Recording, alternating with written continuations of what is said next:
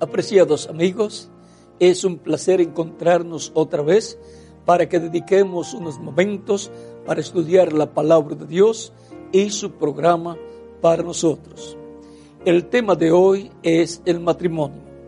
Para eso vamos a leer un pasaje en la escritura que se encuentra en Génesis capítulo 2, verso 18. Y dijo Jehová Dios, no es bueno que el hombre esté solo, le haré ayuda idónea para él. Encontramos que Dios le dio una compañera, una ayuda idónea al hombre para que no esté solo y para que la mujer le ayude. Al hombre le toca amar a esa mujer, tratarla con cariño y dar gracias a Dios por esa compañera, esa ayuda idónea, consciente de que es carne de su carne.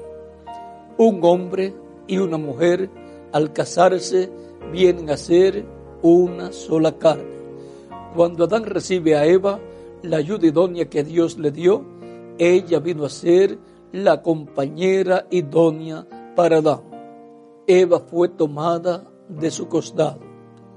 Por eso hasta hoy se dice a la mujer amada, en términos poéticos, yo te amo con todo mi corazón, porque en el costado está el corazón. Ahora vean, habiendo sido tomada del costado del hombre, no es para ser pisoteada, sino para ser amada. Y el hombre debe ser agradecido a Dios por haber recibido una compañera y la mujer ser agradecida a Dios por ser parte de un hombre que Dios le ha colocado en su vida. Es muy importante cuando un joven desea tener su compañera que ore a Dios y pida a Él que así como le proveyó a Adán una compañera idónea, también le provea la compañera que le corresponde. Ya cuando se casen, vienen a ser una sola carne y así lo que Dios juntó no lo separe el hombre. De igual manera, conviene a las jóvenes orar a Dios y pedirle a Él por su compañero. ¿Quiere usted saber cómo puede el amor crecer? Conociéndose mejor.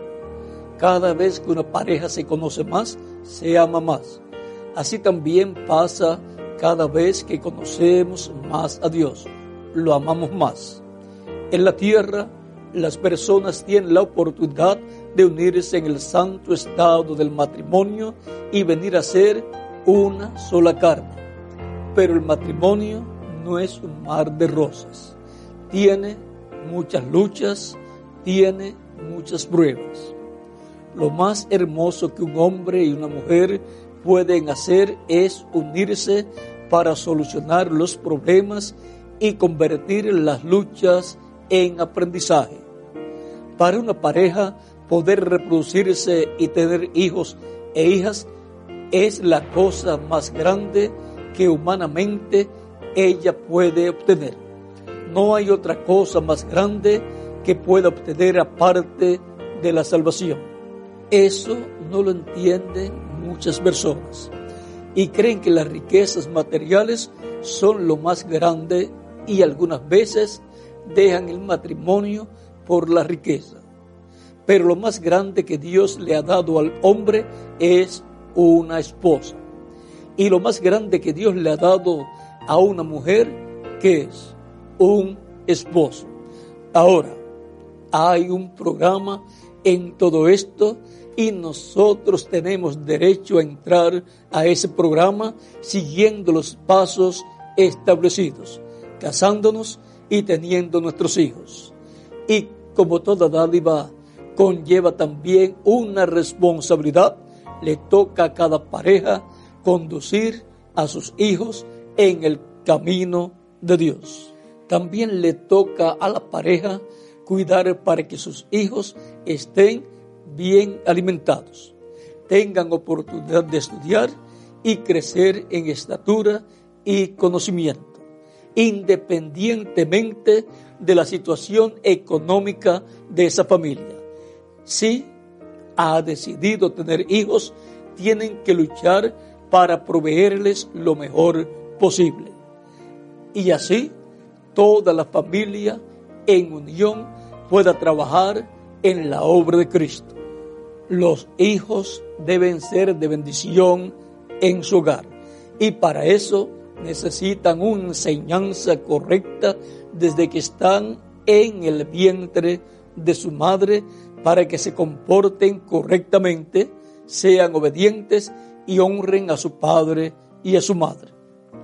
Ese es un mandamiento con promesa. Recuerden que siempre vienen problemas, luchas y pruebas en los hogares, pero busque a Dios y Él lo ayudará. Lo que necesita usted es mantener el amor que ha sentido por esa joven y la joven por el joven, para que permanezca. Alimente la llama del amor para que cada día esté más ardiente y tenga más luz. Ahora, en el matrimonio, el hombre tipifica a Cristo y la mujer tipifica a la iglesia del Señor Jesucristo. Porque lo más grande que Dios tiene es a Cristo y a su iglesia. Y lo más grande que Dios le ha dado a Cristo es su iglesia. Debemos comprender que por cuanto estamos en estos cuerpos humanos, tenemos nuestras fallas, nuestros defectos y lo que tenemos que hacer es ayudarnos a estar brazo a brazo llevando adelante el matrimonio, como lo hace Cristo. ¿Cuántas fallas no ha tenido la iglesia y sus miembros? Pero Él está en el trono del Padre, con su sangre haciendo intercesión cada vez que nos acercamos a Él, confesando nuestros pecados. Él nos lava de todo pecado con su sangre preciosa porque la sangre de Cristo nos limpia de todo pecado. Lo más importante es buscar a Cristo y seguirle todos los días de nuestra vida, manteniendo la familia bien unida alrededor de la palabra de Dios.